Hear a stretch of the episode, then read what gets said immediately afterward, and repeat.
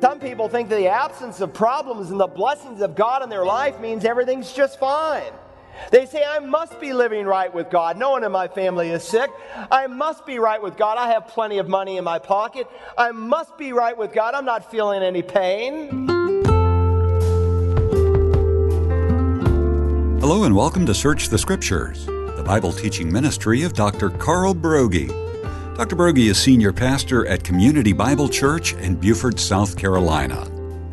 We're in a study of the book of Romans, and we find ourselves in chapter 2, verses 4 to 10. In our last study, we were introduced to the person who does not see themselves as depraved and wicked. They compare themselves to the type of individual described in the latter half of chapter 1. But this so called respectable person is in many cases in greater peril because he puts off the call of God. And today, in a message entitled The Judgment of the Respectable Sinner, we'll see that this individual's stubbornness is simply adding to his judgment. Take the Word of God, would you, this morning and turn to the book of Romans, chapter 2. If you're joining us for the first time, we've been working our way through Romans, chapter by chapter and verse by verse. For me, the letter to the Romans is probably the most challenging, the most mind stretching, the most life changing books in all of the New Testament. It has rightly been called the Mount Everest of the New Testament. And if you can grasp the great doctrines of the book of Romans, the whole of Scripture will be opened up to you. Many of the greatest Christians in the history of the church said that this was the greatest book in all of the Bible.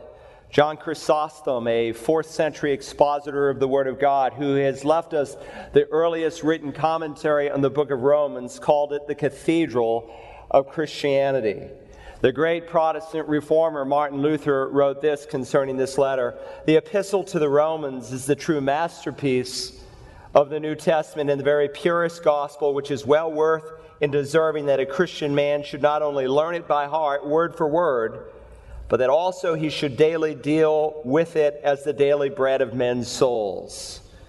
Luther said, Learn it Feed on it every day. In fact, be so committed to this epistle, he encouraged us to memorize it. That's how important he thought it was.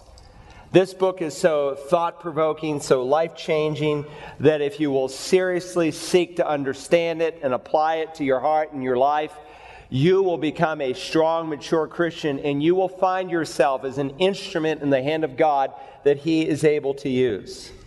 Now, as you're finding the text, again, it's Romans 2. Let me remind you of what Jesus said in the Sermon on the Mount. When he is speaking about those who would say they are born again, with those who would say they are Christians, he said, Not a few people, but a great multitude of people are in for the shock of their lives.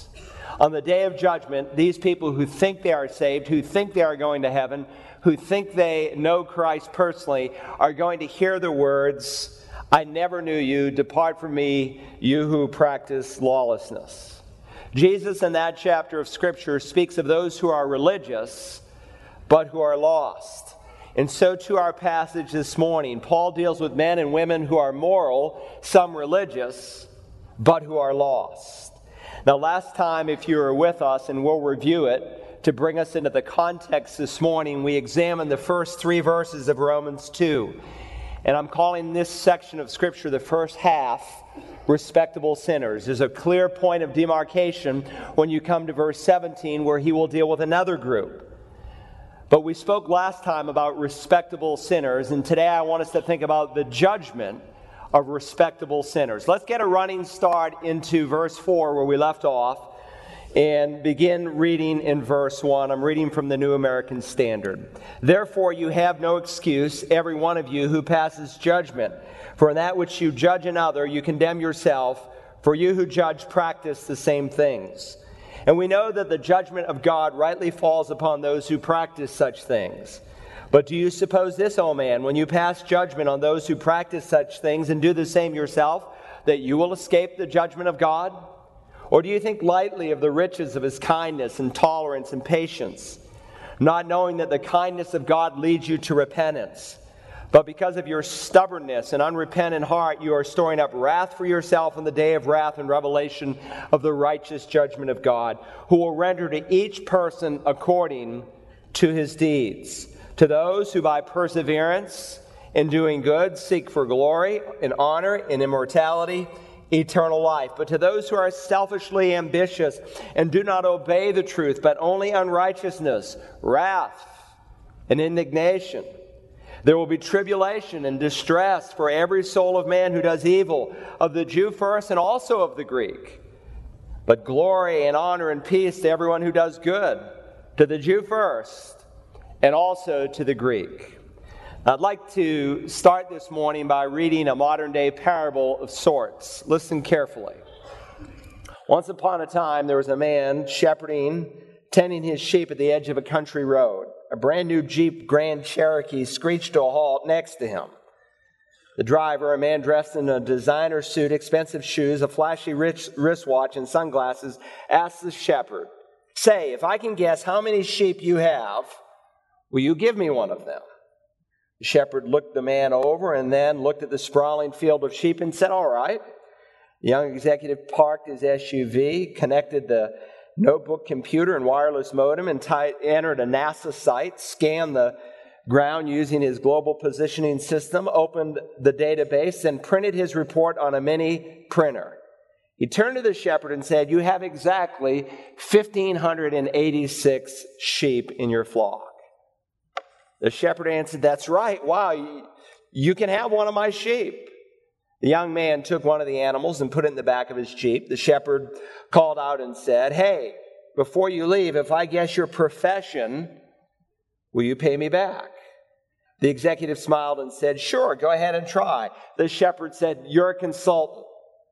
The man said, That's right, but how did you know?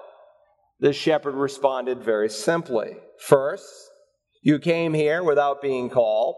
Second, you charged me to tell me something I already knew. Third, you don't really understand anything about my business. And I'd like to have my dog back, please. In our last time together, we saw that it is possible to be religious and moral, but to be lost.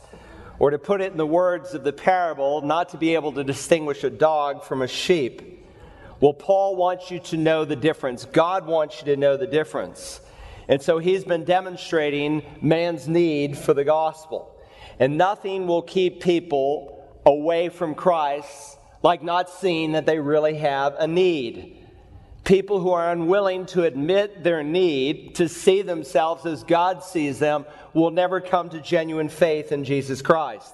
And so, in the first 17 verses of chapter 1, Paul gives a salutation. He tells us that he wants to come to Rome and why, and then he gives us the theme of the gospel.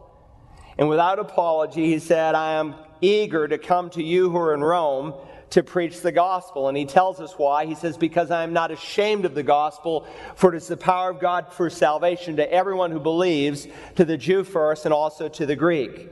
So, having introduced the gospel, having mentioned the righteousness of God, which becomes a major theme here in the doctrinal section of the book of Romans, he then goes on to proceed to show us our need for the gospel. And to demonstrate our need, he paints for us the universality of sin. That every person in every segment of society, wherever they may find themselves, are sinners and in need of a Savior. And he's like a, a, prosecuting attorney, and the procedure he uses with each realm of culture is identical. He brings an, uh, an accusation against each one, and then he marshals the evidence and he secures a guilty verdict that all people, without exception, are without excuse before God. And his thesis is the same with every segment of the human race that no one, absolutely no one, can claim innocence before God because absolutely no one can claim ignorance about God. And he shows with each segment of the society that the information that God has given them, they have not lived up to it, and so they are inexcusably guilty. If you remember, beginning in chapter 1 and in verse 18, and I'm hoping that you with me will be able to think our way all the way through the book of Romans, chapter by chapter and verse by verse. Beginning in 118, he paints a picture of the idolatrous pagan, the man who has never been to church, a man who's never had a Bible, a man who has never seen a written copy of the Ten Commandments, and Paul accuses them of suppressing the truth in unrighteousness. Well, people would commonly ask, well, how could they possibly suppress the truth, these pagans, since they didn't have any truth to suppress? Are they not rank heathens with no Bible at all? And Paul would answer in 120 by saying, For since the creation of the world, his invisible attributes, his eternal power, and divine nature have been clearly seen, so that they are without excuse. They have the evidence of creation around them that is a picture of what God is like, and they have their conscience within that condemns them before a holy God. The reason they live like pagans is not because they don't have any information, but because they suppress the information that God has given them. And so Paul says they are without excuse. No possible defense, inexcusably guilty. And so he taught us in chapter 1 that because of that, God gives them up in their rebellion. And the rest of the chapter, the last 15 verses of chapter 1 describes what happens when a man, when a woman takes the revelation that God has given and they suppress it. And he gives that horrible downward spiral of an individual or potentially a society that is disintegrating before a holy God. Now, when you come to chapter 2 in the first half, and we'll see there's another clear break when we come to verse 17. In the first half, he deals with the self righteous moral person, the person who's lived a relatively clean life. And this person would be quick to condemn the people described in chapter 1. They'd say, You're absolutely right, Paul. Homosexuality is indeed a perversion. Idolatry is the peak of paganism. Preach against those immoral people. I just thank God that I'm not like one of them. And so, chapter one, 2 begins with the word therefore. And we noted last time that it does not simply look back to the moral man's condemnation, but it looks forward, anticipating what is going to follow. It could be translated, for the following reason, or therefore. You have no excuse, every one of you who passes judgment, for in that you judge another, you condemn yourself, for you who judge practice the same things. And so we saw last time that the moral man makes some judgments about other people. And in his making judgments about other people, he is claiming that he understands God's moral standards, that he has light about God. And Paul is going to show the very moral standards that he uses to condemn other people, he is guilty of not following. Last week I was in Boston and a man came up to me with a list. He said, Pastor, here's 194 contradictions in the Bible. And one of them that he mentioned was Matthew 7 1, which we just recently uh, studied in reference to this section of Scripture when Jesus said, Judge not, lest you be judged. In John 7, where Jesus said to judge with righteous judgment. God has no contradictions in the Bible. I went through the first five just like that with him. He said, hmm. He said, but what about? I said, the what about is your problem is your heart is not teachable. And I said, one year from now, you won't be in this church. This is the third church you've come to because the previous two have thrown you out creating division and havoc amongst some of God's people. And the only reason these people are accepting you is because they love people unconditionally, but there will come a point when their love will turn to disposing of you to protect the flock of God. There are no contradictions in the Bible. What God is condemning in the first three verses of Romans 2 are those individuals who know the standards of God. They accuse people of being violating those standards while they themselves are practicing the same thing. And so the first 16 verses deal with what I've been calling respectable sinners. Moral people who may live on a higher plane than the folks described in the first chapter. They would listen to Paul's explanation in the last 15 verses of chapter 1 and say, Yes, Paul, get them. They need the gospel all right. Your message is for the thief, the prostitute, the drunkard, the homosexual, for the idol worshiper. But I thank God that I'm a good person. And so the moral man that is described is a person who would have a good reputation in his community. He would be a provider for his family. He would probably never be found in jail and may even be found in a church. And so Paul is dealing with those people who would say, Well, listen, I'm not perfect, but I'm not nearly as bad as the people that you just described. I'm a pretty decent person.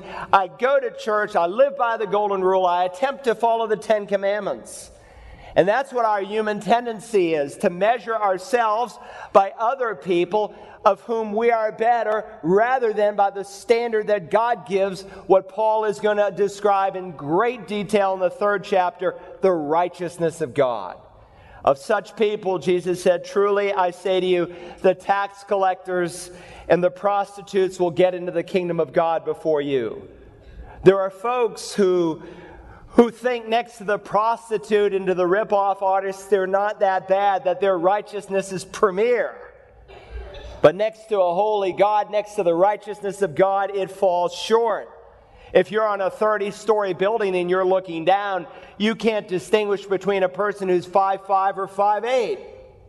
You can't tell. They basically all look the same. Before we're done, Paul is going to say, At core, we are all the same. There is none righteous, not even one, for all have sinned and fall short of the glory of God. And while you may be three or four inches taller morally than someone else, next to holy, ground, holy God, the ground is level.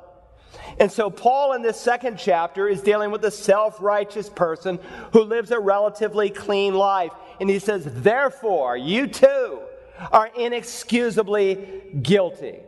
And so he's going to demonstrate that the judgment of God rightly falls upon these self appointed judges. Now, two aspects concerning the judgment of the respectable sinner that I want to underscore this morning in your thinking. If you want to take notes, the first is that God's judgment is inescapable. God's judgment is inescapable. He just said in verse 1, therefore you have no excuse.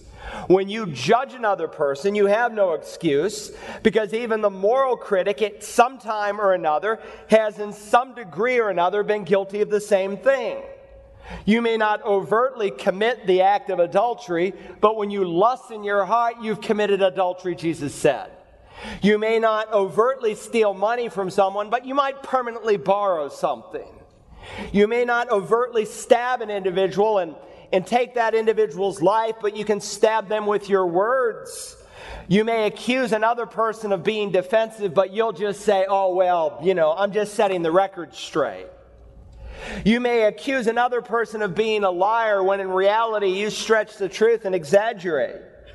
And so when God is condemning these persons who judge others for committing the very sins that they are guilty of, He is saying, listen, the fact that you point your finger at them reveals the fact that you understand my standard and you too are without excuse.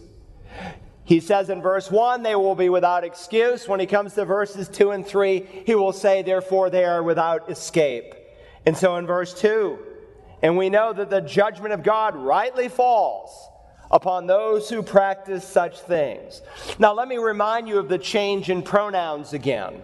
In chapter 1, he is dealing with the third person plural.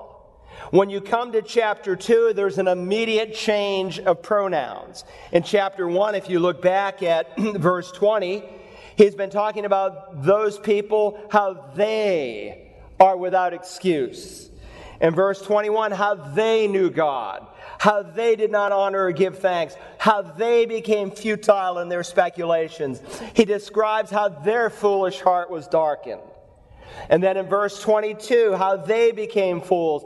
In verse 25, how they exchanged the truth of God for a lie. And in verse 28, how they did not see fit to acknowledge God any longer. But when you come to chapter 2, Paul moves from the general plural to the specific singular. And he goes to a singular second, per, second person pronoun, you singular. He talks about how you are without excuse, how you pass judgment, how you condemn yourself, and how you will not escape the judgment of God. Now, the 1901 translation of what today we call the New American Standard was called the ASV, the American Standard Version. And let me read it to you. It's a little wooden, but it's more literal. In fact, the literal rendering, if you have the NAS this morning with marginal notes, is given out there in the margin. But it's helpful. Verse 2 reads literally, and we know that the judgment of God is according to truth against them that practice such things. Now, we may try to dodge what the Bible plainly says, but God's judgment, Paul says, is according to the truth. In other words, the truth in the end is going to be revealed, and so God will be able to demonstrate justly that his judgment against lost people rightly falls upon them. Now, certainly, there are a lot of cases on this earth where the truth somehow has been hidden or twisted, but you cannot fool God Almighty. I heard of a man who was arrested or was standing before a judge for, uh, for stealing a wristwatch. And they tried to prove that he had stolen this expensive wristwatch, and they just couldn't prove it. And so finally, the judge said, You're acquitted. And the man said, What does acquitted mean? Does that mean I have to return the watch? now, you can fool an earthly judge, but you cannot fool our Heavenly Father because His judgment is according to truth. Every sin you have ever committed has been recorded. God is keeping a record, and someday, according to truth, his judgment will rightly fall upon those who are lost. And unless you have been saved by the grace of God through Jesus Christ, his judgment is inescapable. Look at verse 3. We studied this verse last time. But do you suppose this, O man? When you pass judgment on those who practice such things and do the same yourself, that you will escape the judgment of God. Did you notice in verse 1, Paul says you have no excuse. And then in verse 3, when he asks this rhetorical question, he says you have no escape. Now, some people can get away with crimes they have committed. When I was a boy, there was a neighbor who uh, had ripped off someone of millions of dollars. And back then, the law was written in the 1960s in such a way that if you stole from someone millions of dollars, at least in the state of Massachusetts, and could somehow escape the police for seven years, the statute of limitations would run off and you could pull it off. And we'd go by this house, this magnificent mansion that was being built. And I would say, Dad, who, who's building that? And he'd say, Well, that's so and so. And he stole some $8 million and he's living off the coast of Massachusetts in international waters in a yacht. And he's trying to escape judgment. And in the end, he pulled it off and he walked away with millions of dollars. And so you may get some loophole in the law, some tricky lawyer, the ignorance of a prosecutor or the weakness of a jury, and get away with it but you will not get away with it before God Almighty. In His justice system, there is absolutely no escape. And there's nothing we can do through meritorious work. So this man habitually was generous and gave to charity. There's nothing you can do through meritorious works to escape the judgment of God. And so Paul is building a case against all of humanity. And when he finally deals with each and every group, then he'll bring the whole world before God's judgment seat. And he'll say in chapter 3 there's none righteous, not even one. There's none who understands. There's none who seeks for God. All have turned aside. They've become useless. There is none who does good, not by God's definition. There is not even one. And so the Bible says it is appointed for a man to die. And after this comes judgment. No matter how slack you may be in this life in keeping appointments, I can promise you there are two appointments you're going to keep. One is death, and the other is the judgment of God. Now, some people argue, well, God is too loving, God is too kind, God is too understanding, too forgiving to judge me. He understands my weaknesses, and God is going to let me off. And so they reason somehow they can sin with impunity and get away with it. And they create a God in their own mind, in their own image, like Rob Bell has done in his best selling work, Love Wins. And he emphasizes verses like we're reading today. He emphasizes verse 4, where he speaks of the kindness and tolerance and patience of God but he ignores the other attributes of God Almighty. Very often I've heard liberal theologians quote Psalm 103 8. Listen, you take a verse out of context, you can make the Bible mean whatever you want it to mean. The Bible says there is no God, but contextually it says the fool has said in his heart there's no God. You take Psalm 103:8 that King David wrote out of context and you distort, distort what God is like. The Lord, David writes, is compassionate and gracious, slow to anger, and abounding in loving kindness. And that's where they stop and they don't read the next verse. The next verse says, He will not always strive with us, nor will He keep His anger forever. Or to say it differently, there's coming a day when the patience of God will run out. The dam of God's compassion will give way to, to His fury, to His wrath. Listen to what Paul says here in verse 4. Or do you think lightly of the riches of His kindness and tolerance and patience? Not knowing that the kindness of God leads you to repentance?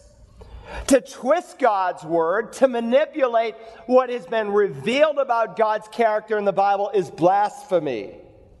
It is to impugn God's character. And it's not faith, it's presumption. Now, understand what this verse teaches. It speaks here of God's riches. I have an underline God's kindness, God's tolerance, God's patience. And what is all that for? To lead you to repentance. The blessings of God are, are to give you space that you might change your mind, that you might repent. It's not to give you space to sin. And some people think that the absence of problems and the blessings of God in their life means everything's just fine. They say, I must be living right with God. No one in my family is sick. I must be right with God. I have plenty of money in my pocket. I must be right with God. I'm not feeling any pain. It doesn't mean necessarily you're right with God. Jesus said he causes his sun to, to, to rise on the evil and the good and sends rain on the righteous and the unrighteous. God, in His mercy, will very often express His blessings on a lost world to get them to repent. The kindness of God is designed to lead you to repentance.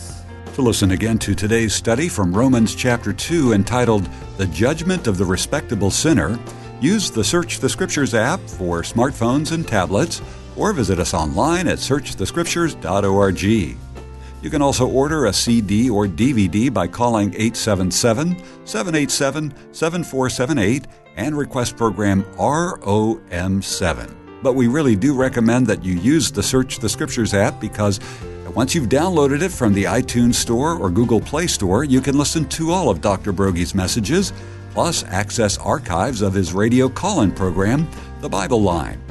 Speaking of which, if you've got a question about the Bible or living the Christian life, you can submit it online at searchthescriptures.org and then listen Tuesday mornings at 11 Eastern on the website for your answer.